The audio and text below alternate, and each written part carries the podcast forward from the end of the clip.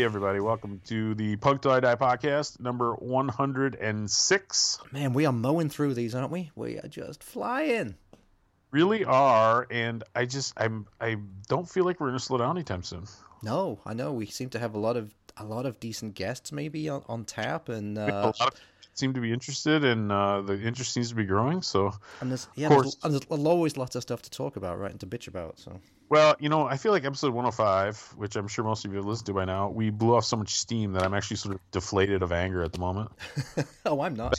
That's the way it goes when we have one where we really have a have a sort of a blowout. So anyway, you can of course reach us at punk till I die 77 at Gmail and punk till I die podcast on Facebook. And once again, if you want to talk crap and kind of have fun and goof around Yeah, with blow off us, some steam in our group. Yeah. I Facebook group, you can have your record collection be judged by us Yep.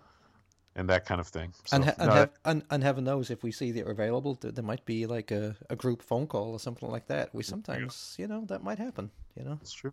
But but anyway, without fur well, no, I say not without further ado.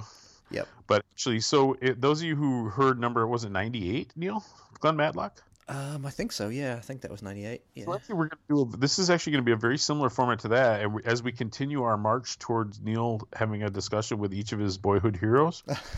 Yeah, I'm del- I'm delighted about this one. I, I really am. Um, and hopefully everybody knows who who this is. Um, today we're very honored to be joined by uh, TV Smith um, of the adverts. yes, and as a matter of fact, I remember Neil saying in an early episode, much to my shock, that the crossing of the Red Sea with the adverts was that he preferred it to never mind the Bollocks. Yeah. Here's the Sex Pistols. I do because it, it felt it felt more real to me. it's a very very good album i've i've been revisiting it kind of boning up for this and uh so yeah this is it was it was really uh it was, this was uh, a real uh, good opportunity for us and a very very uh nice that he was willing to uh do this. So now do i say without further ado neil? Yeah, do it. Without further ado. without further ado tv smith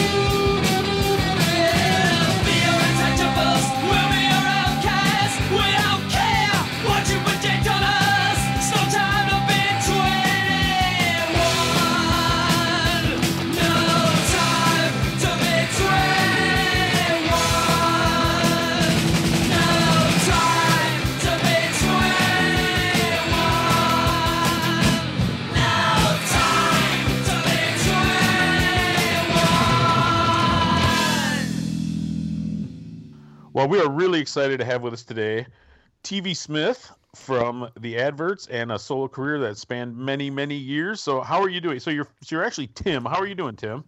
I'm fine, thanks, uh, Tom. Yeah, a Tom and a Tim. Look at that. Yeah, Tom, There you go. Tom and a Tim. So, uh, whereabouts are you in England at the moment, uh, Tim? Are you you still in England, right? Um, I'm in England. Yeah, I'm in the West Country, uh, on the edge of Dartmoor. Uh, I moved out from London about five years ago, back to where I was uh, where I was brought up. Actually, uh, this is where kind of uh, where I spent my childhood and uh, and uh, went to school here, and I've kind of moved back down here as my base. Now, how come? Because most people like flock to London, not not like away from London, right? Yeah, I guess that is the case, but um, I, I don't know. It's, you know, I kind of, I just kind of felt. Well, you know, one reason was that I fell in love with my first uh, girlfriend uh, uh, uh, again, and uh, Oh, is down here. So I, we, I moved down here together with her, and um, and really appreciate kind of like being out of the the city as, as well. You know, it's uh, you know, my whole uh, last 40 years has really been touring and you know being in built up areas and you know a lot of stress and uh, and uh, and you know it's just nice to get back out into the country and you know see the green fields and have a you know when I'm not touring to see a bit of uh, a bit of a different kind of uh, lifestyle. Of course, that's not been the case for the last year. Yeah, right, for no sure. Yeah, touring at all. But uh, but uh, I can't think of a nicer place to spend lockdown. and it's a hell of a lot Um, cheaper, I'd imagine, as well, right? Because London is expensive as hell, from what I remember. Well, I guess so. Yeah, yeah. It's, uh, it's, uh, Well, it, the truth is, it doesn't. Re- I mean, it doesn't seem like it really matters where people are based anymore. A touring, you know, a touring musician, you you could pretty much be anywhere. I think that's something we kind of learned the last year, right? Is like you don't have to be in a centralized. Yeah, had to be in a centralized area. Well, yeah, I mean, we've uh, we've learned a hell of a lot over the last year, and you know, look at us now. You know, we're we're having this conversation thousands and thousands of miles apart from each other, and um, it's a it's a big world, but it's it's also a small world in that sense. Um, you know, I've been doing live streams from from my home, you know, and, and getting as many people at those gigs as I get from, you know, have to punish myself traveling thousands of miles and you know, in appalling conditions, but which of course I will do again as soon as, as I'm allowed to. But um, it, you know, it's been an interesting experience in many ways because of that. Well, talking about that a second, because I see that you, I mean, obviously you, you, you tour everywhere, but um, spent a lot of time in Europe. So how is the whole Brexit thing gonna gonna affect your your ability to, to tour in the future? Well, the strange thing is that I don't know because uh, it's you know it's this double whammy of, uh, of Brexit and the and the pandemic uh, means that I haven't been able to test it out and see how it's going to go. Obviously, it's uh, it's the last thing I wanted was was Brexit, and um, you know anything is is hard enough, you know, without without the government throwing another obstacle in the way of getting out and and going on tour. Um, so you know that's yet to be. I've yet to find out how how difficult and expensive that's going to be. Yeah, that yeah, because I mean, I've seen you spend a lot of time in Germany, right? It seems like you do an awful lot of stuff in Germany. Yeah, that is my major touring country, really, and um, and um, you know I've got offers coming in for Germany as soon as the as the pandemic's over, and we're all allowed to travel again. And how I'm going to be able to do it, I, I'm not quite sure at the moment. Certainly, the you know question of taking you know CDs to sell with me and uh, is is going to be a very difficult issue, and of course that's a massive part of any musician's kind of income these days and uh, they they often the thing that, that is the balance between making a tour work financially or or, or losing money on it. Um, so we'll see. I mean, I'm happily in the position where um, it's just me and my partner travel uh, together. You know, I don't have a, uh, and we travel by p- public transport. I'm not in the position of having to have a van load of um, equipment and amps and things that I've got to declare every time I cross a border. Well, that's going to make it easier, though, right? it's uh, certainly going to make it easier than a lot of bands, you know, Yeah. and I'm sure I will find a way to do it. Whereas for a lot of bands touring on the cheap, you know, I think it could break them. Yeah, no, definitely. I could I could see that. Even though, like you say, with the internet and stuff like that, pretty much the only thing you do need these days is a decent in- internet connection, right? You need to pay, you need to pay for that. But uh, It's a, it's an alternative, but you know, there is there is, and there will never be anything like going and seeing a band live. in- You know, when they're standing in front of you playing, and it's happening there and then. Absolutely. hundred percent, yeah. So so England is supposed to be kind of opening back up in like June or something, right? Have you dared to book a gig yet, or are you just kind of holding holding on? Well, the position at the moment is that uh, um, the outdoor gigs are theoretically going to be allowed um, from uh, in a couple of weeks' time, as long as you can do the necessary social distancing and various other kind of rules. Um, there is talk of things opening up again at the end of June, um, and I have got a couple of gigs booked as tryouts. And in fact, I've got a gig at the end of this month in an outdoor venue. Um, nobody knows, you know, nobody knows. I mean, Sure. a lot of the va- vaccination program has gone very well here, and it's actually the only thing that this government has done right, you know, because they really messed up Yeah. when the whole thing started off. But they have really ensured that, that um, they put all their efforts into it, getting everyone vaccinated. So I think that is going to choke off the pandemic in in England, and um, it is going to help get things back to normal. Um, so I think there is a possibility we could we could see some gigs again by the end of the year. Now, are, are you due to play Rebellion this year, or is that not something you're going to do this year? Um, well, the whole the whole kind of I'm not actually booked for it to be to be honest because Okay. uh, uh, this whole you know I'm often booked last minute because I know the rebellion organisers really well, and they usually just you know when they've got their other acts in, they usually get hold of me then and say, "Hey, TV, uh, you playing?" here?" I go, "Yeah." Um, what day should you know? So that's the way it usually works. And then of course this whole thing hit last year in March, before the rebellion lineup was really finalised, and uh, it's been in limbo ever since. So we don't actually know whether the rebellion's going to happen or if it's going to be a cut down, you know, affair. I imagine a lot of the, you know, a lot of the rebellion is based on the big Ameri- American bands coming in and doing the headline spots, and I can't see that happening.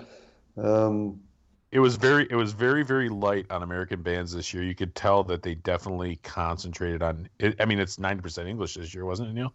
I think, yeah, I think so. I th- but I think I think was it Bad Religion and the Circle Jerks? I think was Yeah. supposed to be Yep. playing. Okay. Yep. Yeah, Rollins was supposed to be on.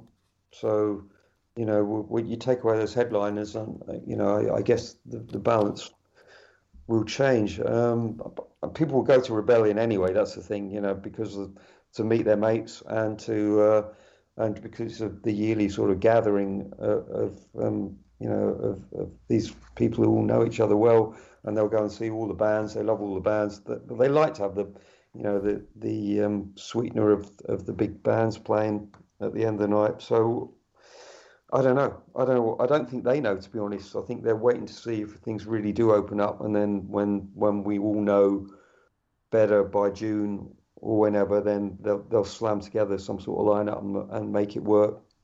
Hmm. Now, how do you how do you feel about playing that kind of that kind of event where you know a lot of the bands are obviously like the old school bands from the seventies and eighties and things like that. You know, doing greatest hits sets and stuff like that. Are you does that bother you, or are you are you all right with that? Um, it used to bother me, but uh, before I played it, and then I actually went and played it, which which was a long time ago, like 1996, and and I've played it every year since. So I think that tells you Oh, what cool. I think about. it. Um, um, it's just a it's just a fantastic bunch of people and a great atmosphere, and yeah, of course it is. In many ways, it's a nostalgia fest, but it's not only a nostalgia fest. That's the thing. It's uh, you know, there's there's plenty of newer bands and there's plenty of bands trying out new material and young bands more and more coming into it. New bands, you know, that fit into the general kind of punk scene. And uh, I do I do occasionally play it with the bored teenagers when we play an advert set, but then I also play um, solo most years and last the year before last solo in and in fact for two years I played on the opera stage, which is a massive massive two thousand capacity stage playing solo. So you know it's a it's a very all embracing kind of festival. No, hmm. that's cool. Yeah, I've always always wanted to go, and in fact, I was going to make the trip over last year to go to it, but obviously that got that got shut down. So hmm. thinking of it this year, but like you said, we don't even know if it's going to go ahead. And it seems like if I come in from the from the US, there's some crazy. I got to quarantine for 14 days or whatever it is, and get a bunch of tests. So Yeah, this is the risk, and uh, you know this is what's going to really sort of stymie it with a lot of the of bands that are going to come from America or from other countries as well, because of course it's it's a it's a global festival. People come from all over the world. yeah, yeah. Um, I'll tell you what. T- taking a taking a step back in time. Um, It's it's actually funny. A few episodes ago, we did a um an episode that was about like pre-punk kind of stuff, and so uh, we actually played a I actually I actually played a track by Sleaze. That was your first band, right? Back in the early seventies, right? Yep, that was uh, you know before I moved up to London. Actually, when I was uh, I was in art college in Torquay, which is just about 20 miles away from where I live now, and um, and I'd already started writing writing and you know forming bands. I'd had a band at school before that as well, and um, so yeah, I, I um, um, you know I put this band together and uh, paid to get a, that record made. Um, we we just pressed 50 copies for family and friends, and um, then a few years ago, this American label came and asked me if I if they could put out a vinyl version. So I, said, yeah, why not? You know. Yeah, I mean, some, uh, some some of the stuff's good. I mean, the one track we played was I think it became New Boys, right? Um, when you Right. it to the adverts, I think, right? Which is yeah, it's kind of, kind of weird, kind of free-form lyrics was uh, I thought it was being surreal and interesting, but uh, when, I got, when I got into the uh, uh, kind of revamped the song for the adverts, I, I kind of tightened up the lyrics a little bit. Yeah, I was going to say it was a lot more focused, and it was a lot faster as well. Obviously, when you when you brought it into the adverts. Now, were you were you just always a singer, or were you playing guitar as well? Uh, I was writing on guitar, and um, actually, you know, I only taught myself guitar, and uh, I found that the songs were too complex for me to play myself. Actually, so I always got other people to, uh, other guitarists in. Okay. Um, So so the so Sleaze was like more like a like a pub a pub kind of glammy kind of a band then. It was a kind of a glam, uh, pre-punk glam band. I mean, my influences were, you know, Iggy and Oh, Alice okay. Cooper and, and uh, Cockney Rebel, uh, Hmm. Bowie, Roxy Music. So it was all those kind of bands. And but at the same time, I was listening to, to some of these proggy bands like um, Van der Graaf Generator. So it was a kind of weird mix of all that that type of music. and you were a college student as well, right? So that all mixed in together as well. Yeah, you know, I was like, I don't know what, 17, 16, 17 years old, you know, with a million thoughts buzzing around my head that I was trying to trying to pin down into music. So, adverts, London. Um, I always wondered on on the first album, why was Gary Gilmore's Eyes not on the first album? Was that a Well- was, was, was that a decision you, you made purposefully, or was that an oversight on the label, or what? Oh no, it's a decision I made on purpose. I mean, we had a lot of material, and remember, it was only vinyl those days. So, um, the, you know, Gary Gilmore was a hit, and a lot of people had it already as a single, and we only had really 35 minutes um, um, on the on to on the vinyl. You know, before the quality started to degrade. So, I, I did make the decision to leave it off, um, so I could fit something else on. Really. Okay, that, well, I mean, it's still it, it, it and it's funny. It, it's on all the repress versions, right? I know they've all got extended tracks and B sides and stuff like that. Yeah. But um, yeah, I mean, I was. Well, Go ahead. I got smarter. you know, I just oh, it's a rip off. You've only, you know, to leave a to, to to to have that off. You know, when most people have got it already. I just felt it was kind of like, you know, I had had these kind of ideals about you know, people wouldn't want to hear it again when they only had 35 minutes. You know, we could squeeze onto the vinyl, but uh, I mean, I realised now it was a stupid thing to do. I should have put it on and and um, and uh, you know and save save one of the other tracks for, for later, but I didn't. No, I mean the the album holds to, holds together beautifully, and in fact now when I hear the repress versions, I think well, that's weird. That's not even supposed to be there. So, but uh, but it's but but it's funny. It's it's funny you say that about the um you know put put the hit on there or whatever. But for me as a kid, because I was sixteen, I was fifteen or sixteen. Of course, all you have is pocket money. So when you when I was buying it, I was kind of upset it, it wasn't on there. But uh, but yeah, Yeah, the other was stylistically, I- I didn't think it fitted in with the rest of the material. You know, it was it was a very it was a different kind of song than virtually everything else I wrote. So I liked it as a as a single. It didn't flow with the album to me, w- along with the rest of the stuff was very much more personal. Whereas Gary Gilmore was a, a, different kind of statement. It was a kind of a story song. agreed. Yeah, it's like it's like a standalone in it. Yeah. if something had to drop off, I felt that was the one, given that it was a different kind of song and most people already had it.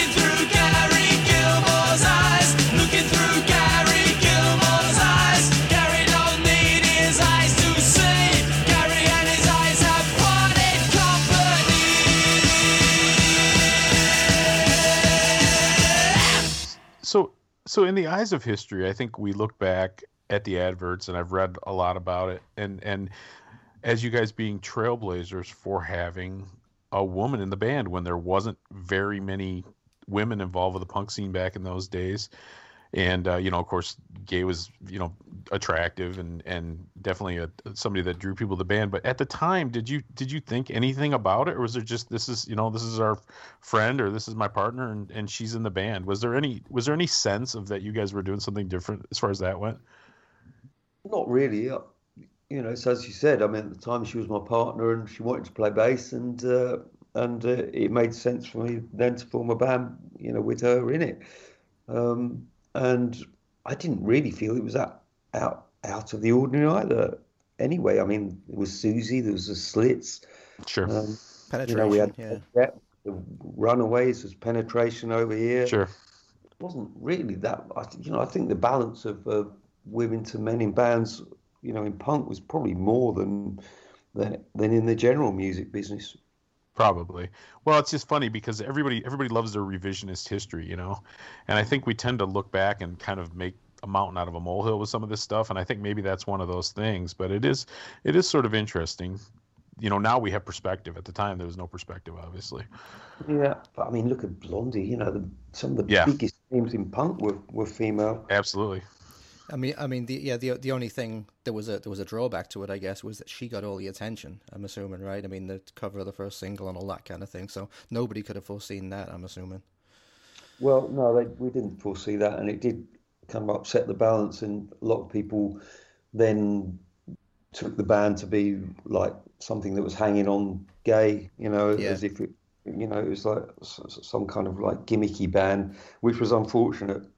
And um, I, you know, although that first single was a classic cover, I really I wish I'd you know been stronger and stamped that out at, at the time because it did throw the balance out um, about what the band was about, and she didn't want it, and uh, I didn't want it, but it was a, it was um, it was imposed by Stiff Records because it was a classic cover. You know, you can't take away from it. It was a very difficult decision because as soon as you saw that cover, when you know when their art department showed it to us, and it was a fait accompli uh, anyway. um, but you had to say it was a great cover. You know, It is. very Was. It really very- was, yeah. Yeah, it's outstanding. But I'll tell it you is. what, talking about covers, let's let's let's talk for a second about the cover of the second album, shall we? Hmm. like, like, um, whose idea was that? And when you saw it, what did you what did you think? Um, it was the RCA because by that time we signed to RCA, and um, it was you know their idea to set up this photo shoot, and uh, they sweet talked us into doing it. We we didn't like the idea anyway, but they they kind of said oh, it was going to be all this moody lighting and uh, and um, you know our eyes, you know, put the makeup on. And our eyes would be glaring out of this darkness, and you know it was all just a load of old crap. You know, it was just one of the worst covers ever, ever, uh, ever in the history of punk rock, I think. And uh, and uh, once again, it's presented to us. That's that. I'd um, I'd asked for the um, the uh, for the cover to be um, that um, guy who demonstrated against the Vietnam War, the the Buddhist monk setting himself Oh yeah, yeah, yeah. Which you know, which they uh, they refused to let me have. The beast, the back of the sleeve was what I wanted, with all the people m- running away from the troop from the tanks across the square in a protest. Um, and uh, they let me have that because no one knows what it was. Um, and uh, they wouldn't let me have the front cover. And uh, they took, sweet talked us into that photo session instead. But then, you know, years later, Rage Against the Machine used the very same photo I wanted. And guess what label they were on? RCA. to, to great success. I mean, it, it worked really well, right? Yeah, like- matter of fact, the cover of that album is way better than any of the songs on it. well, it would have been a great cover for um, It- absolutely.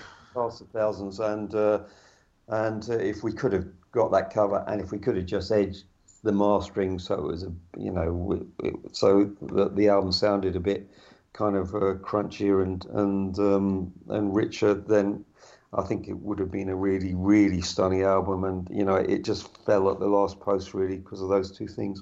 Well, it's it's a real shame because it is. It's a. Uh, I think it's it's a fantastic album, and I'm actually looking at the cover right now. I just pulled it out of my collection, and it's. uh I never looked at it before, like really close. It's very 80s. It's very 80s looking, It's isn't it? well, it's very 80s, and it's also with the amount of eyeliner they put on the band. It's Yeah. it makes it look like it's like Kajagoogoo or something. I, don't- I, I, awful, awful. And it's like really 80s logo they they dreamed up for it as well. I don't know if you saw the re-release on that um, we did on Fire Records a few um, a few years ago, but we did th- manage to thicken up the sound a little bit and Oh, and okay. re- rejig the cover so it's uh, it's got a, a black uh, background. It's a bit more towards what I thought they were talking about when they when they sold us the cover. So we did manage to improve it on the re-release. But the funny thing is, I'd never noticed before. The rest of the band are all looking up or to the side or something. You're the only one that's looking right at the camera, so that's actually that's actually pretty cool. I kind of like that actually. It's the only thing that uh, the only thing that worked. yeah, yeah, yeah. I mean, it's a real shame though because it is a fantastic album, and you, you mentioned Henry Rollins before, right? And I think he's a huge fan of that album. I think, right? I know he's he's talked about it a few times and in his books and stuff. So, do you have a good relationship with him? Henry, yeah, he's great. Yeah, he's a great guy, and um, yeah, he he he he once wrote me a. The f- first time I came across him, he wrote me like a, a fan letter. He left it in a in a. He played this venue in Belgium, and and I was playing a few weeks later, and. Uh, and he left me a fan letter to kind of saying, "I've always loved your stuff, TV," and and um, and he loved Castle Downs. Always wanted to cover my place, he said, and uh, and then we kind of struck up, commun- you know, a kind of communication, and um, I got I get on great with Henry. Yeah, he's, he's a really good guy. it's it's strange, you know. I asked, I asked the same cl- question to Glenn Matlock, and I'm asked, and I mean no, absolutely no disrespect by it, because the fact of the matter is, you've had an amazing career. You've been playing music for like 45 years, but but a lot of people want to talk about the stuff you did, you know, when you were 20 years old. Do you, does does that have you come to a certain amount of peace with that, or does that still kind of bother you? Um, it doesn't bother me. I've come to a certain amount of peace with it because, um, you know, as the way I look at it, my career is uh, better now than it's ever been. I mean, I look at the period of the adverts as, you know, the fact I could get out two albums in a classic period of music history is great. And I understand that people do love nostalgia and they do you know, love these important periods of history. And punk was an important period of history, but for me in my everyday life, you know, I'm going around and I'm playing 120 gigs a year. You know, that takes Sure. up everything, and I'm writing. You know, I'm, I've got new songs and new songs, and people want to hear the new songs, and they want to hear a few old songs. So. I mean, my real life is pretty balanced, to, to be honest, and um, and I don't like I don't like it when people just obsessively focus on what happened in '77. I find that a bit weird and Sure. sick. But uh, as long as there's a balance, I don't mind. Sure. Well, it's funny because those, I mean, those first couple of years definitely opened the door probably to some of the stuff you're still doing today, right? You know, I mean, uh, that rebellion crowd already loves you, and they're gonna, you know, it, it's so it's it's uh definitely uh, you were in the right time at the right place, no question. Well, yeah, that's true. Um, you know, one thing that really kind of puts it into balance for me is that is that you know you have to understand that for many years after punk, I couldn't move in the music business. You know, no one was interested. So I really went back down to nothing. I had no label, I had no publisher, I had no management, I had nothing. I couldn't do a gig, I couldn't get a record out. So, you know, that was like a reset for me. And what happened was that um, um, I went, a German band called Die Toten Hosen, were a massive band in Germany. Yeah, the good Um, good band. Yeah, put out a record of punk covers, uh, including Gary Gilmore's Eyes. And I went out to Germany, and uh, that was the only song the Germans knew of mine. Uh, but because I had a, co- co- a, um, a cover by them, that song covered by them, they came to my gigs, and what they got was all the new stuff and Gary Gilmore's Eyes. So they got into me because of all the new, they got into me because all the new stuff, you know. And then, then I went back to Germany, and it wasn't, you know, I didn't. I built the career, my career there, by the songs I was writing at the time, you know. And it was almost like the adverts history was almost not of in, any interest to them. They didn't know the advert songs. They knew Gary Gilmore's Eyes because the Toten Hosen had played it, but they didn't know the advert stuff. So you know, I didn't feel my my music was pinned to the adverts over there, and it was kind of like an extra, add-on extra that they then went and found out about afterwards. So the balance for me is very, very different from maybe what other people perceive it. That's cool. Shifting on from the adverts for a second. So your next band after that was uh, TV Smith's Explorers, right? Yeah. Um, now Tomahawk Cruise and some of the songs fr- from the Explorers were those songs you'd written while you were in the adverts, or were they completely new? Uh, some of them were coming up during the adverts. I mean, I look back on my old uh, notebooks and I see there's a very, it's a kind of mix of of of Explorer songs and Cast a Thousand songs, and which ones ended up where. I don't, I don't quite know how that happened. I guess just some got finished first and uh, and um, and came out on Cast of Thousands, and others I hadn't quite finished. But I can see bits of bits of those songs all around that same period. And then obviously after the adverts broke up, I carried on writing for the Explorers. But then it's the same kind of mix after that. You know, the the songs that came out after the Explorers. Okay, because I mean Tomahawk Cruise is, uh, I mean, t- I mean to me that it could almost be an advert song. I mean it's classic, uh, fantastic, fantastic song, and I don't know how that wasn't a wasn't a huge hit. But for off for the people out here who you know a lot of Americans and maybe younger listeners, do you want to explain what Tomahawk Cruise was? Because they might be thinking it was some kind of vacation with some Native Americans or something.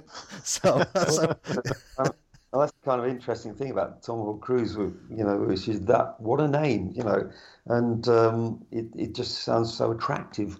And of course, it was um, the the name for the Tomahawk Cruise missile, um, which was um, you know the Americans were stationed in in uh, Britain at times as sort of a as a as a staging point to get to Russia, presumably and um, you know, without any consent from the British people about uh, about having it on our land.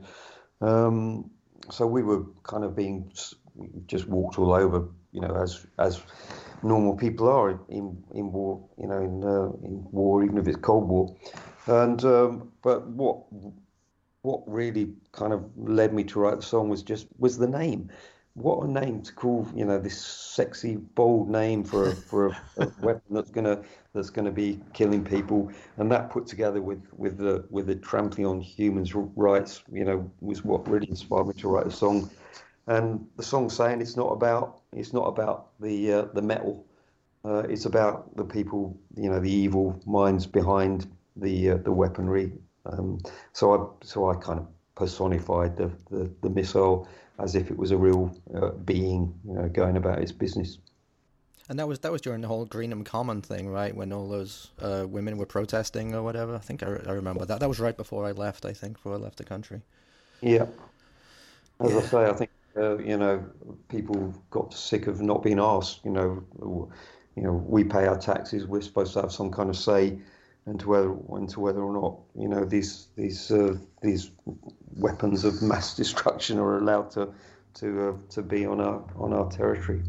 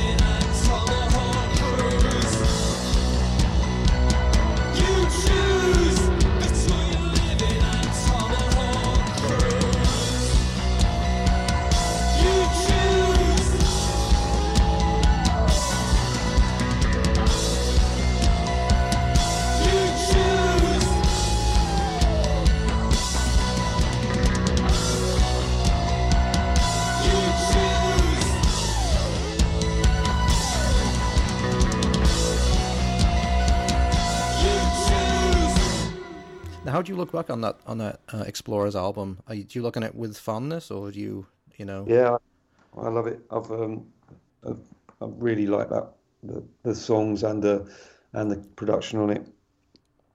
Okay, interesting. Because uh, it you know some of some of it to me, um, it, it's it's it's very 80s sound, and I think it's the uh, I think it's the keyboards and stuff like that. But uh, you know, kind of almost mid American some of it. But um, there's some great songs there, and uh, I mean, in a way, it, it reminds me. It remind well, it doesn't remind me of Cut the Crap, but you know that last Clash album that was just completely ruined by Bernie Rhodes's nonsense production. Whereas if it was really done with a with a real you know with a real band, I think it could have been a completely different, completely different album. But it was a but it was a piece of the time, I guess, right? That was the time that you that you were putting it out.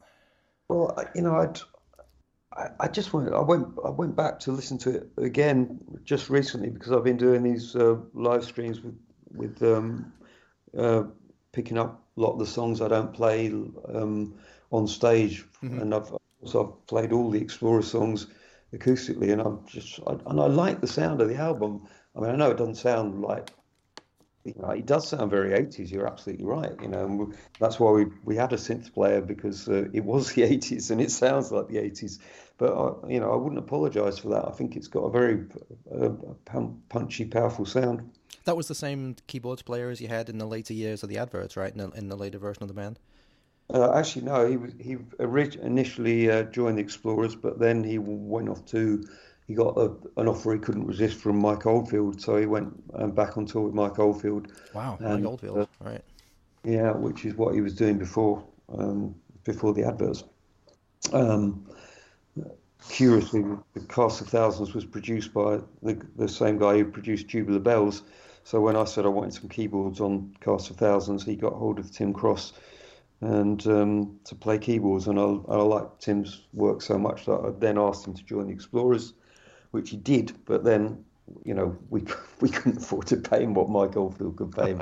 it was really, really, you know, he couldn't say no to that. So. Um, so he went off with Mike Oldfield, and I got in another keyboard player called Mel Wesson uh, to uh, to do the actual album.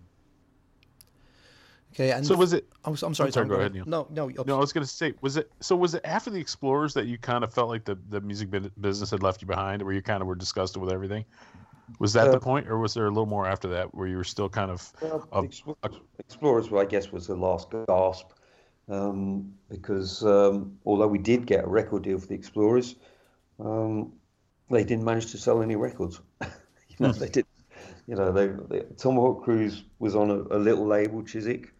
They managed to get a, a, a small chart position, um, but then ran out of copies. By the time we uh, we uh, we got new copies in the shops, the moment it passed. So then we uh, then we we did get a record deal for the Explorers with a label called Kaleidoscope, which was a, a CBS um, sub label of CBS. So it was, in many ways, it was a major label. But I don't think they didn't know what to do with us. You know, they, we were too complex and too non-mainstream, despite the uh, 80s sound. And um, They didn't know how to sell you. well, they didn't know how to sell us. They didn't know how to deal with us. Um, and we had no success. We had no money coming in. The gigs were a disaster. You know, we we couldn't get people to come along to the gigs. We toured. We went. We took. We went out to to to uh, Germany and uh, tried to set up some gigs there. Uh, no one came. The PA guys left left us abandoned, and uh, the promoter didn't pay us, and we ended up um, stealing his van and driving ourselves back to to England. And that was the end of the band. And um, and shortly after that, my manager died, uh, and I was left without anything, uh, any connection to music biz whatsoever. No one, no one wanted to know. So I would say yes, definitively. wow, that's a sad story. Had enough Wait. of music business, and they'd had enough of me. Clearly. Well, would you? I mean, at that point, were you like, "I'm, I'm, I'm done"? I, I, did you feel like at that point you were, you were going to? Did you feel? Did you give up, or did you just feel like no. you were done? No, no, I was, I kept going. I just didn't go. I didn't do anything with the music business. I mean, I, you know, if they'd been knocking at my door, I'm sure I would have, um, I would have answered. But they weren't knocking at my door. But I was still writing songs, and uh, and uh, Tim Cross came back from Mike Oldfield, and we we um, we I regularly go down to his place with his four-track tape recorder and we record demos, and um, and um, that's basically what I did for the next ten years. We I did make a little album called Channel Five on a very small label, but they went bankrupt the week the album came out, and the and the album got out of the warehouse. So you never really quit. You never, for any amount of time, quit writing songs. You just you never really quit, even if you weren't really on the bigger radar. You always worked. Oh, I never quit. No, I never quit. But they definitely the music business quit on me. Gotcha. Well, the music business is a very different business today, and or are you finding some of the same problems in it? Well, It's hardly a no, business. I mean, the, the interesting thing about the whole, um, you know, the whole um, that whole period for me was that, and particularly um, going solo, was that it brought me back to basically what my punk roots were, which was DIY. Um, so I don't have anything to do with the music business now. I don't care. You know, I I um, I do I do everything myself, and um, I'm not after you know global success. I'm quite happy going around and playing to my devoted audiences and uh, and doing exactly what I want without anyone making me do stupid covers that I don't agree with, or, or, you know, or messing up my mastering or the sound of the record. I do exactly what I want, and uh, and I don't care. Well, who who, who who issues the vinyl and the and the CDs? Because you do have you do have vinyl and CD releases, right? For uh, you know, you've been doing your solo stuff for you have like twelve albums, I think, right, or something. Yeah, I put them out through whoever, you know, whatever makes sense. Sometimes I do them completely myself. Um, and sometimes I put them through labels who I get on with and, and have a good relationship with. Okay, cool. But basically, I create the I create the album and pay for it and record it all myself, and then I decide what to do with it afterwards. Now, is it is it just always you solo, or do you have or do you have a band sometimes that, that you'll play with as well? Uh, I've got a bunch of uh, mates who I'll sometimes um, I will I would record with a band. Um, sometimes I do it solo. I, you know, the the last album, Lockdown a Holiday, was obviously solo because uh, I wasn't allowed to meet anyone. you know, we were all in lockdown. Um, um, but previous ones, I've got uh, you know a, a small group of of um, musicians who I love, who I will who I will um, have. It depends on the songs really, and on just how it develops. There is the great thing about uh, not having a label is there's also no no map of how things go. I, I'll start writing, and I'll, you know I'll start if I if I get some arrangements, I'll start playing around with the arrangements myself. And sometimes I'll do, play all the instruments myself. Sometimes I'll just get a drummer in and do the rest. Sometimes I'll I'll get other musicians in for everything. Um, depends how the feel is. You- so let's talk about the new album a little bit. So this this the new album is strictly pretty much inspired by the circumstances of last year. Is that my understanding? Yeah, I didn't have any intention to write an album at all. To be honest, it was only two years since the one before Land of the Overdose, and uh, I don't generally, you know, my my average score is about one album every four years. But uh, yeah, everything that happened was just so overwhelming. I, I found myself writing, and uh, I didn't stop. So, so you actually had COVID, right? You you got it early on in the in the pandemic. Yeah, I got it March last year. Um, was out on tour with Stiff Little Fingers and the Professionals, which was really setting up to be a great tour. You know, It was- Definitely, it was yeah. a Yeah. So- dream tour really. And we did the first three dates. I was first on. You know, all the crowd was in. You know, they went. You know, they fantastic reaction. It was just you know really overwhelming. But already the Were, were you doing a band? Were you doing a band, or were you doing up there with your acoustic guitar? No, that was solo with the acoustic Okay. guitar. Mm. And uh, yeah, it really was a really turn, um, looking up to be a great tour. But uh, the first rumblings of COVID were already, all, already around, and um, we already had doubts whether the tour was going to, how far into the tour we were going to get. And in the end, we only got three days into it before it was pulled. Um, unfortunately, on the on the final day, uh, me and my partner uh, both uh, caught COVID um, when someone in front of us had it in a in a service station where I was, we were getting a coffee, and uh, so we came off tour, came back uh, back down to the West Country, and uh, two days later we were flat, uh, unable to get out of bed.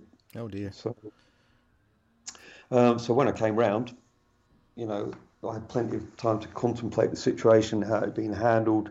You know, we should never have been allowed to go on tour. That's a fact. I mean, it was, you know, it was actually clear that this was an extremely dangerous um, disease, and everyone should have been locked down much earlier.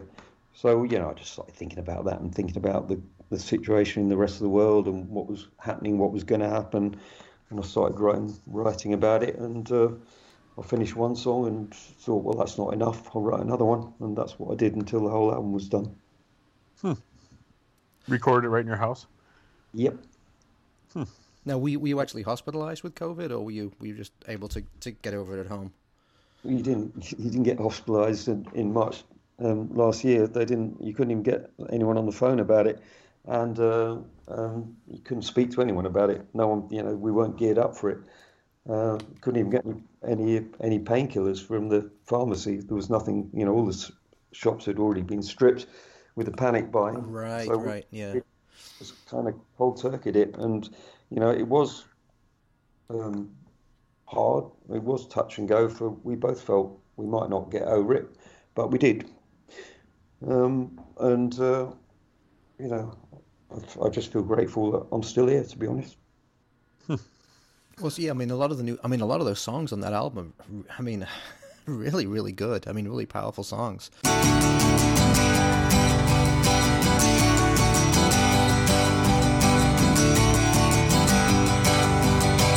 After a winter of rain, they're emptying the shelves again. The walls are closing in. I'm taking a homebound train. My tail between my legs. A head full of hopelessness. Nobody ever suspects it. We're already infected.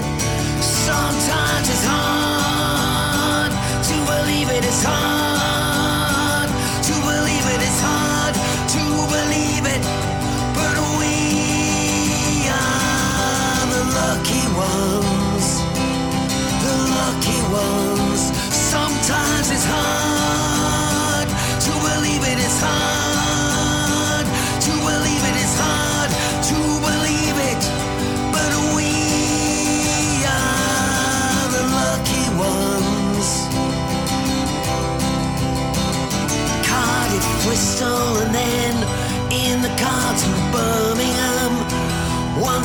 In the service station, that's where my calendar ends.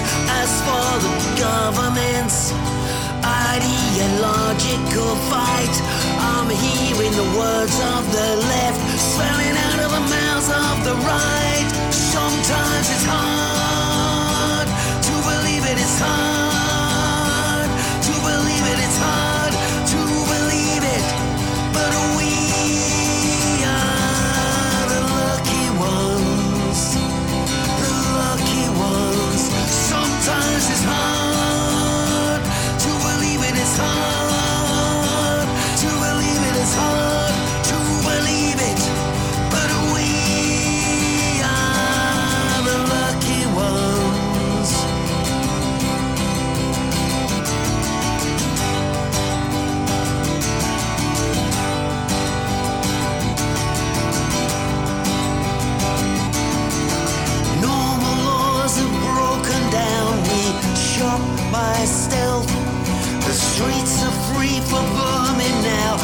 Each man for himself.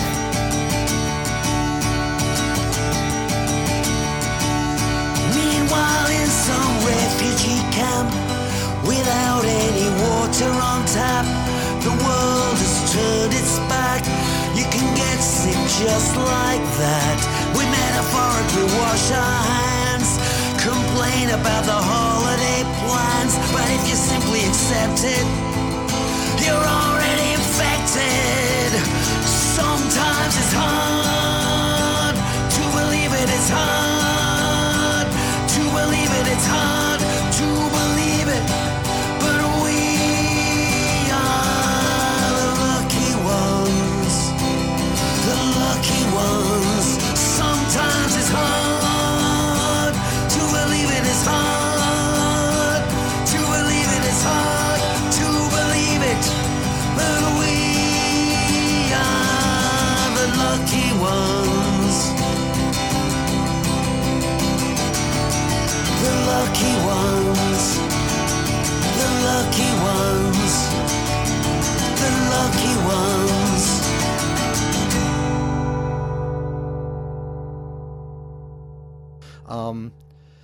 do you have any? Do you have a new one coming up? Do you have anything anything in the in the in the pipeline?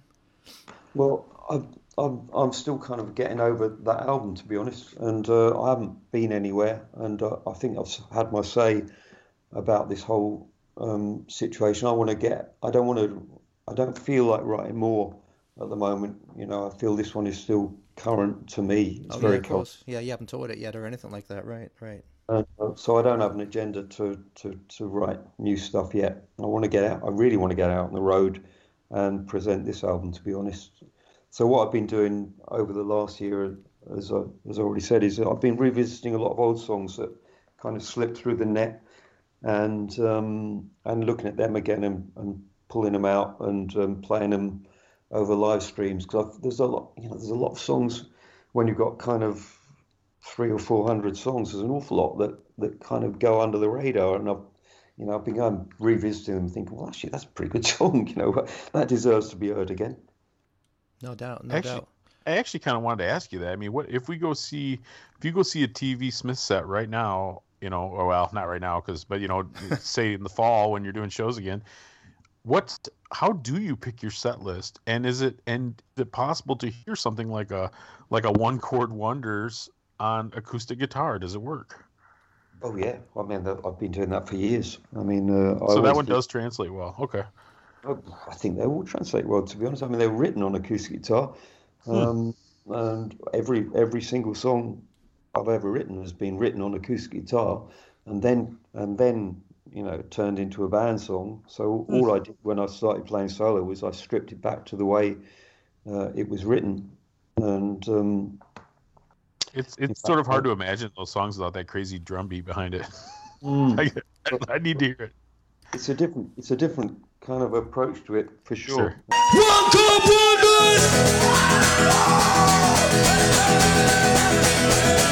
I wanna wanna play for you tonight. Something heavy something light. Something to set your soul alight. I wanna have an answer when you say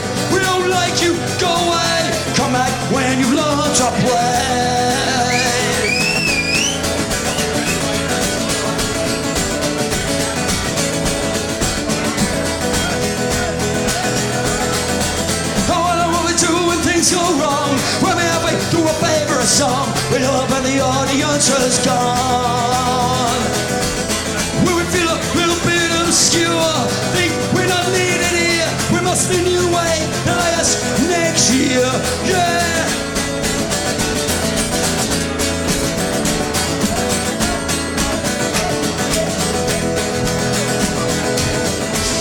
Don't care, we don't give a damn. The ones don't care, we don't give a damn. The ones don't care.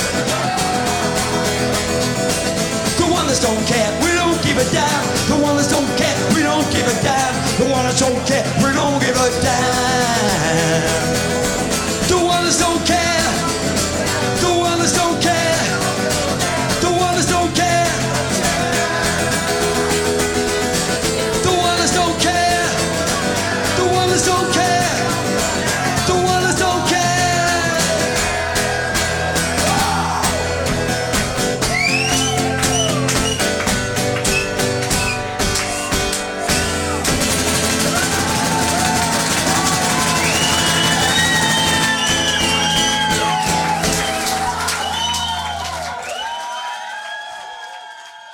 Um, but I have done a, an album called Acoustic Sessions, which is um, a selection of songs just acoustic, as as the title hints at, uh, Sure. including the punk songs, you know, some of the advert songs. And I've been live streaming. I've live streamed every single song from the adverts, um, two albums, and every Explorers one as well. Come to that. And uh, So, do so where do we find? Is that on your social media then? Where do we find something? Where could we find it?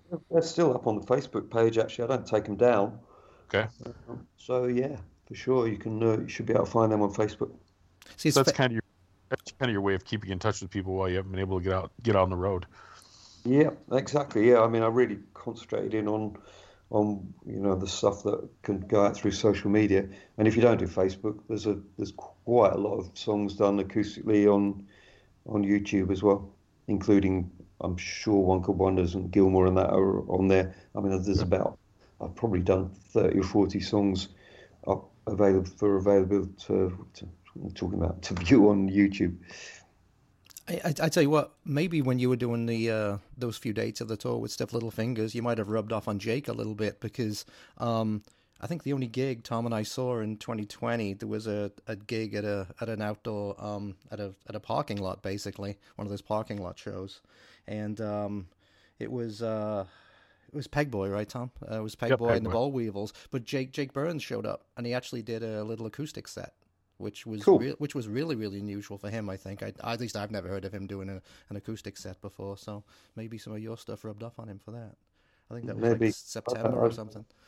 I bet, I bet Jake could carry that, that off really well. I certainly don't see why he couldn't do that. Yeah. He he's a great storyteller, definitely.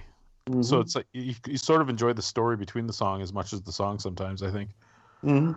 But yeah, so- it was, it was cool. It was Well, cool. the thing about playing solo is that you really have to, you know, learn to communicate with the audience. You can't just sit there, stand there, and say nothing. You know, you, you- and it creates a very kind of close relationship with with your audience. Uh, uh, you know, that's one thing I found. You know, I always found it a bit awkward being in a band. What you say between songs while you, you know, your bandmates are twiddling their thumbs. But of course, when you're when you're solo, the the stage is yours and the audience is yours, and uh, and you create a whole different kind of relationship. And people who find it, uh, you know, have never seen a, a solo show and don't understand how it could work without a band, have to kind of understand that it's, it's a different, uh, it's a different uh, chemistry in a way um, that that you create on a solo show.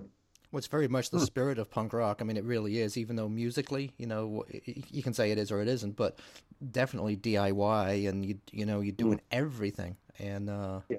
it- And I think um, my my feeling was that a lot of bands were uh, started to hide behind the amplification and the image, the band image. You know, Yeah. stick on a jacket and turn up the turn up the volume. Um, but hey, just a minute. What about the content? You know that so it bothered me that that uh, that a band format became something to hide behind. Um, so I, you know, I found it actually a very scary challenge to go solo, but one that I've immensely enjoyed and found very, very satisfying. Well, it is an amazing thing because I mean, that BBC documentary was it BBC? I'm not sure, but there was a documentary on you, right? Uh, BBC BBC Four, right? Okay, We Who Wait. Yeah. And um, just the whole concept, yeah, that you can just you go on public transportation with your guitar and and you show up for your gig. This, you know, everyone always thinks, oh, you're going to do a gig, you have to have a van, and you have to have this, and you have to have that, and you just literally just put your CDs in a bag, you put your guitar over your shoulder, and go play. I mean, that's talk about freedom, right? Like Yeah, Woody, exactly. like Woody Guthrie. Yeah. Yeah, exactly. It's like, I didn't invent it. I just thought like, it's just like thinking, like, why not? You know, why? Why do you have to have all these trappings and you know all this unnecessary stuff? Why? And and and you don't. that's it's that simple. You know, you have just sometimes you just have to step back and, and look at it again and think, well, what is this really about? And for me, what it was really about was the songs and the fact, you know, having to have a band, having to have a van, having to, you know, do do all this other stuff. That was actually stopping me from being a creative person. Hmm. I had to go. So d- does that make it that much more special when you do do something like TV Smith and the Bored Teenagers and you do the full band? Is it or is it just is that sort of the novelty now? Yeah, it, it no, that makes it does make that more special. And one of the reasons it makes it more special is because I can just crash into that and do it, and there's no band politics because we don't see each other that much. So They're hired. They're a hired. They're a hired band basically, and you just go and do your thing. I mean, you could call it hired. I mean, but I don't. I, don't- I didn't I don't that think he as an meant anything insulting by that. I didn't mean that as an insult. I just meant it as you know, it wasn't the same dynamic as when you were kids, and there was sort of that infighting and all that stuff. You know? yeah, that's right. In that sense, you're right. But and you know, it's a genuine bun- bunch of Oh, mates. okay. who Sure. I don't have, who I don't have a chance to we don't have a chance to fall out with each other because we just go in and we we do it and then we Sure. and then we don't see each other for a while. So we're all really keyed up to do it, and uh, it hasn't got that same the you know the dynamics of bands where you start bickering and falling out. You know that doesn't happen. Sure. Well, you're older and wiser now. Me Much wiser. Yeah, Yeah. and shoulder. has, was has, has there ever been any interest from Gaye to, to play with you live? Well, Gaye never um, never played after the after the uh, after the adverts broke up. She basically put down her, her guitar and uh, and didn't play again. yeah, yeah. I see she's uh, she's a very popular artist these days. I see she's got a lot of artwork and stuff out on different sites. Good stuff. Too. Yeah. yeah, Basically, she what she went to. Yeah. yeah. Are you are you guys still in touch at all, or did you kind of lose touch? No, we don't really have much contact. Okay. Um, you you play again. I said you play all over Europe and you play all over the place. Who are, and you play with a lot of newer newer bands, which is great. So, who are the favorite new bands or bands you think people should uh, should listen to that, that you really enjoy? Oh gosh, that's always a big question, isn't it? Um, I Putting you on the spot yeah. Um, because I know you've done splits with some bands, right? Haven't you done some splits, some forty five, some seven inches? Uh, not not a lot, to be honest. Not a lot. No. Um, I mean, I've done you know I've done things with with bands in in other countries where I've, I've toured with, you know, like you probably think of the the um, EP with Susie and Los Cuatro. Yeah. Um, but from Spain, but that is actually the band that turned into the Bored Teenagers. That's where I first met met them. Um, but without Susie, the singer. Um, so they, they kind of transform transformed into uh, into the Bored Teenagers, and I've done some. Uh, I did a single with uh, Punk Lurex from Finland when I was touring there. They asked me to do a record with them. Um, and the band, I'm, I'm more kind of into the, the some solo people really in Britain, people like um, people like Billy Liar and Efa Supertramp and um, um, I'd say, you know there's loads of Billy Billy Liar. I, I I know that last Billy Liar album. Was put out by a little label out of Chicago called Red Scare. That's it's actually a real good album. It's called Some Yeah. Leg Some Legacy, I think it's called, or something like that. That's right. Yeah. Yeah, Bill's great. He's super. He's a great, great uh, live performer, and um, I think there's a whole there's a whole load of talent out there. You know, I'm, I'm not having been on the road for a year. I can't I can't think of it. I can't think of it. Well, that's one of the things we try and do with this show because I mean, obviously, I love the old stuff. You know, we, we go seventies, eighties, nineties, and you know, a lot of bands, you know, from today and stuff. So we do try and cover a bit of everything. So it's really important for everybody to know that there's still some amazing punk bands out there. You know, bands that are doing it for the right reasons, and you know, Yeah. it's it, Well, if you're looking for a punk band, you can't do much better than the Cyanide Pills, for example, from uh, from Leeds. They're a, they're a, a band well worth checking out. You know, there's, there's It does not ring a bell. I have to check them out. Have a, yeah, have a listen. Cyanide Pills. They're a real, um, they're really, really good uh, um, punk, pop punk band. It's funny, you know, we got this internet at our fingertips. It's almost like an information overload. Like we, we used to hear about bands from our friends, and now it's uh, there's just too many bands. It's hard to keep track of them all. Yeah, that's that's certainly true. Yeah, I mean, it's how you how you kind of how you, how do you put in the filter? Well, it's actually it, it was actually a good thing and a bad thing because there was something nice back in the day when you know the bands were kind of mysterious. You know, you'd see a write up in the NME one week or something, and you wouldn't really know much about them. Whereas these days, everything you want is right there at your fingertips. So it Isn't it always ju- it always makes it too easy, right? You know, it's like it's like the streaming thing. It almost makes the music too accessible. Yeah, I, I t- totally see your point. Um, but I tell you, if I had the choice between, you know, if I was a, a, a musician starting out and I had the choice between starting out now or starting out in 1975, I would definitely choose now because, you know, if you're smart, you can get your music out there and at least get it in some kind of, you know, uh, shop window where people might find you, and then then all you got to do, all you got to do, then what you got to do is just try and point people towards it. But you can put it out there, you know, you can lay what you've got on the table and then try and point people towards it. Whereas, you know, when I was was growing up, you know, with sleaze, for example, um, there was no audience. There was no way of presenting it to an audience. There was nothing you could do. And if you weren't in the right place at the right time, which happily a couple of years later I was, then you could forget it. No one was going to find you. Especially if the music press, the you know sounds and the NME and stuff, if they didn't write you up, then yeah, you were basically not, not going to go anywhere, right? It's interesting. It's interesting. You Not would, whether s- they like you or not is if they even wrote about you. You know, if they didn't write about you, you could forget it. Yeah. it's interesting. You would say that you'd rather be doing it now because I think a lot of the kids are doing it now. Wish they could go back to the back to the old days. Well, they, they kind of assume that they would get noticed, but the trouble is, Yeah. the, the you know the the death blow is not getting noticed. Absolutely. Yeah, yeah. You wonder. I mean, how many fantastic uh, bands came out? Yeah, in the late seventies, early eighties, that would put out one single and then just fade away because nobody ever ever heard of Yeah. them, right? Yeah, Yeah, it's kind of a shame.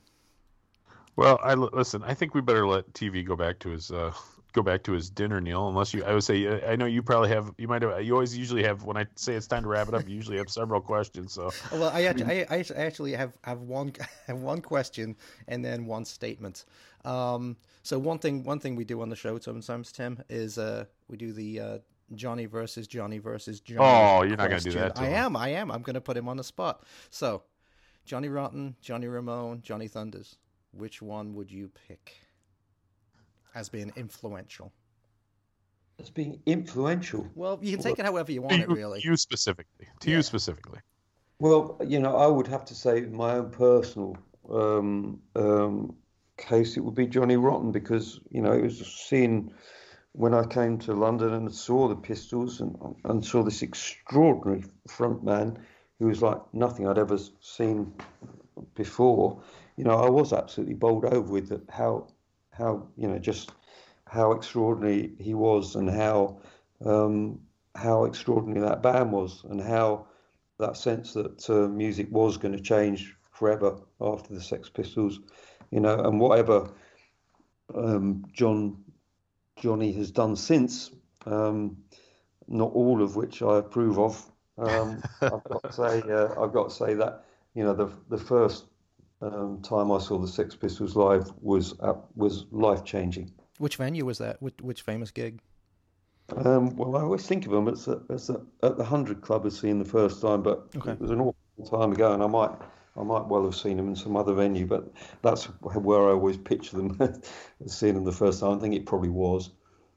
Yeah, it's funny. Some of those early Pistols gigs now they get so much they've so much historical reference throughout the years. They've almost become like legendary, right? So, Yeah, yeah. But there was like 200 people there, right? so if that probably, yeah. Yeah. Mm. I don't know. I saw them in some weird places. I mean, I saw them in a, a police training college in North London somewhere. I don't, I don't know. Where it was. But uh, you know, weird, or strange, but true. Now, did you ever have any interaction with uh, Johnny Ramone or Johnny Thunders? Did you ever play with them or do anything like that? I didn't have interaction with Johnny Thunder. I did play the Explorers.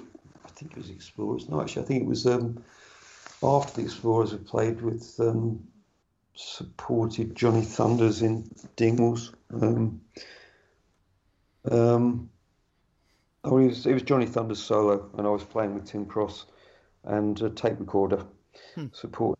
And um, but it was it was sadly it was pathetic. You know, it was uh, when Johnny was really past his best, and uh, you know he'd forget songs midway through, and the Oh, audience.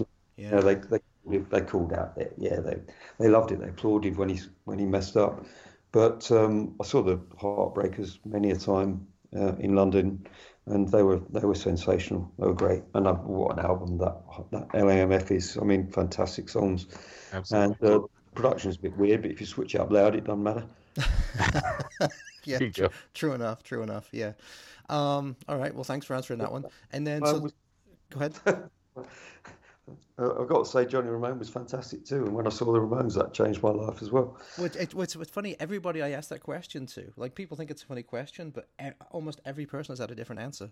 You know what I mean? And there's and there's a, and there's a good reason for each one of them, right? I mean, if and I think if you're English, you always got rotten, and I think that's what I did. But like like Tom would say Johnny Ramone, and then we've had like Ricky Rat, I think said like Johnny Thunders, right? So it's there's always Yeah. someone who's got you know it's it's actually an interesting question.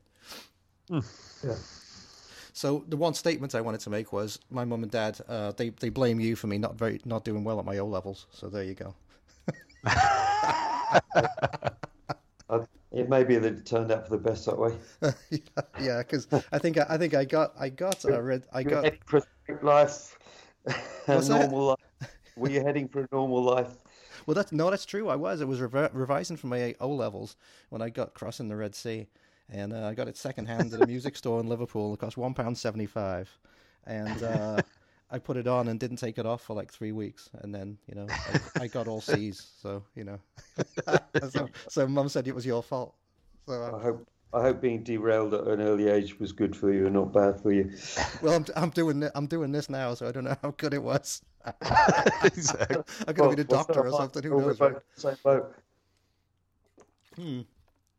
Who knows? Who knows? But anyway, It's a crooked, uh, it's a crooked path, man. Yeah, it's a crooked it is. path. It is. It's an interesting path for sure. But uh, thank you so much for coming on with us and giving us your time. Really, really appreciate it. Pleasure, Neil. Thank you, Neil. Thank you, Tom. And Yeah, uh, thanks so much, man. And yeah. I uh, I hope I hope you can get back to doing what you do and getting on the road here sooner rather than later. That's going to happen soon. It's going to, you know, we're just all weathering it out. And as I say, I feel luckier than a lot of musicians who, who are going to find it even tougher than me. So, you know, we'll do it. Of course, we'll do it. Music will always live on. People are always going to want it, and we'll, do it, whatever the obstacles. And where can people find uh, if they want to look up uh, Lockdown Holiday, which I'm going to play a couple of tracks off uh, af- af- after this is after this is done for sure. But uh, where can where can they find that stuff and where can they find you? Because you have a really good social media presence, which is actually kind of unusual for a lot of the uh, a lot of the older school uh, punk rockers. I don't actually do an awful lot on social media, but you know, people when I do, people join in, so it makes it look quite lively. Um, but as far as you know, buying the records, they, that's on tvsmith.com. Well, there you go, short and sweet. All right, Yeah, I don't know how I thought of that. That. that. all right. Well, thank you so much for doing this, mate. Um, really appreciate it, and uh, yeah, and good luck All right, guys. with everything. Thank you. All Best of right. luck to you. Cheers. Cheers.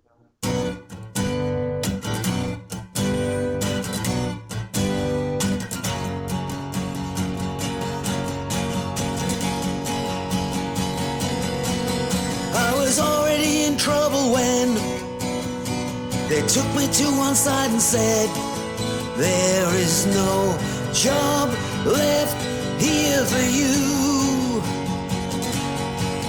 I was already a victim of a system weighed in favor of the rich and privileged few. Doesn't matter anyway. It's a lockdown. Life's too short to be a slave. It's a lockdown holiday. No sights to see, no friends to meet, no work to do. But who's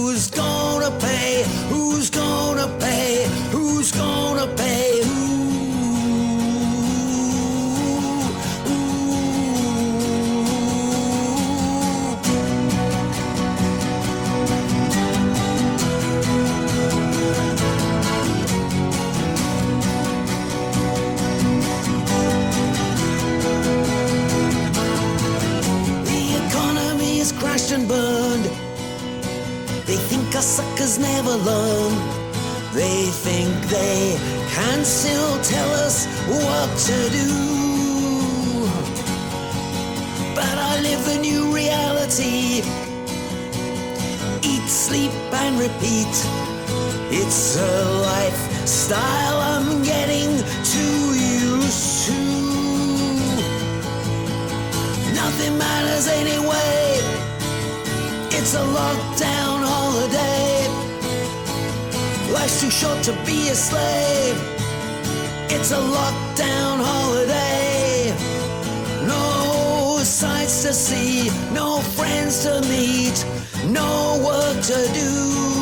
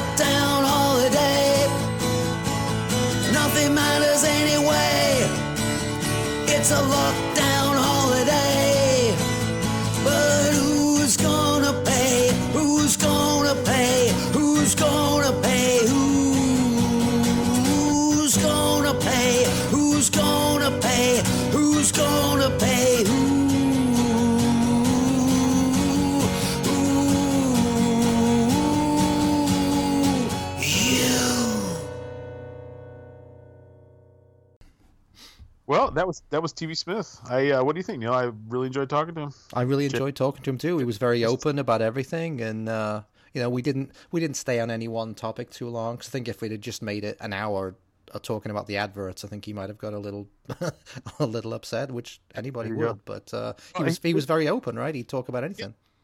Very you know open about kind of having been through the machinery of the business, which is always sort of interesting. You know, pulling back the pulling back the curtain a little bit. You know, everybody always sort of wants to dwell on the bright side, but it was yeah, it was refreshing. It was good. I hope everybody hope everybody enjoyed it. Like I said, I don't think he's the household name to the younger kids like he is a lot of us that have been around a lot longer. But yeah, man, definitely one of the early architects of punk rock, and it was uh, it was awesome to talk to him. Yeah, and, and I mentioned I mentioned the uh, the documentary um, there, uh, and you can actually find it on YouTube. The whole thing is it's only like it's like fifty five minutes long, so it's not super long. What was it called? Why why we we, who wait right? We, we Who Wait, which was an advert song. It was a B side. Yeah, so Yep. it's called We Who Wait. So look up that or TV Smith, and you'll see the documentary come up, and it's well worth a look. You know, there's lots of behind the scenes on the making of the albums and stuff like that, and how they got I've their sound. extensive interviews with him and with Gaye and some of the other people who were around in the band at the time. So yeah, it's good stuff. We're checking out. Yep. So uh, so anyway, that was 106. Hopefully you all uh, hopefully you all enjoyed it, and uh, yeah, You know, we'll be back soon. We will. So uh, you never know who we'll get next. Exactly. You know, if going from TV Smith or Glenn Matlock to like some 16 year old in his first band or something. Who knows? Right? Exactly. Yeah. So uh, anyway, keep a little mark in your heart, everybody. Stay free. Say your thing, Tom. See you later. Yep. Smell you later. All right. Bye, everybody.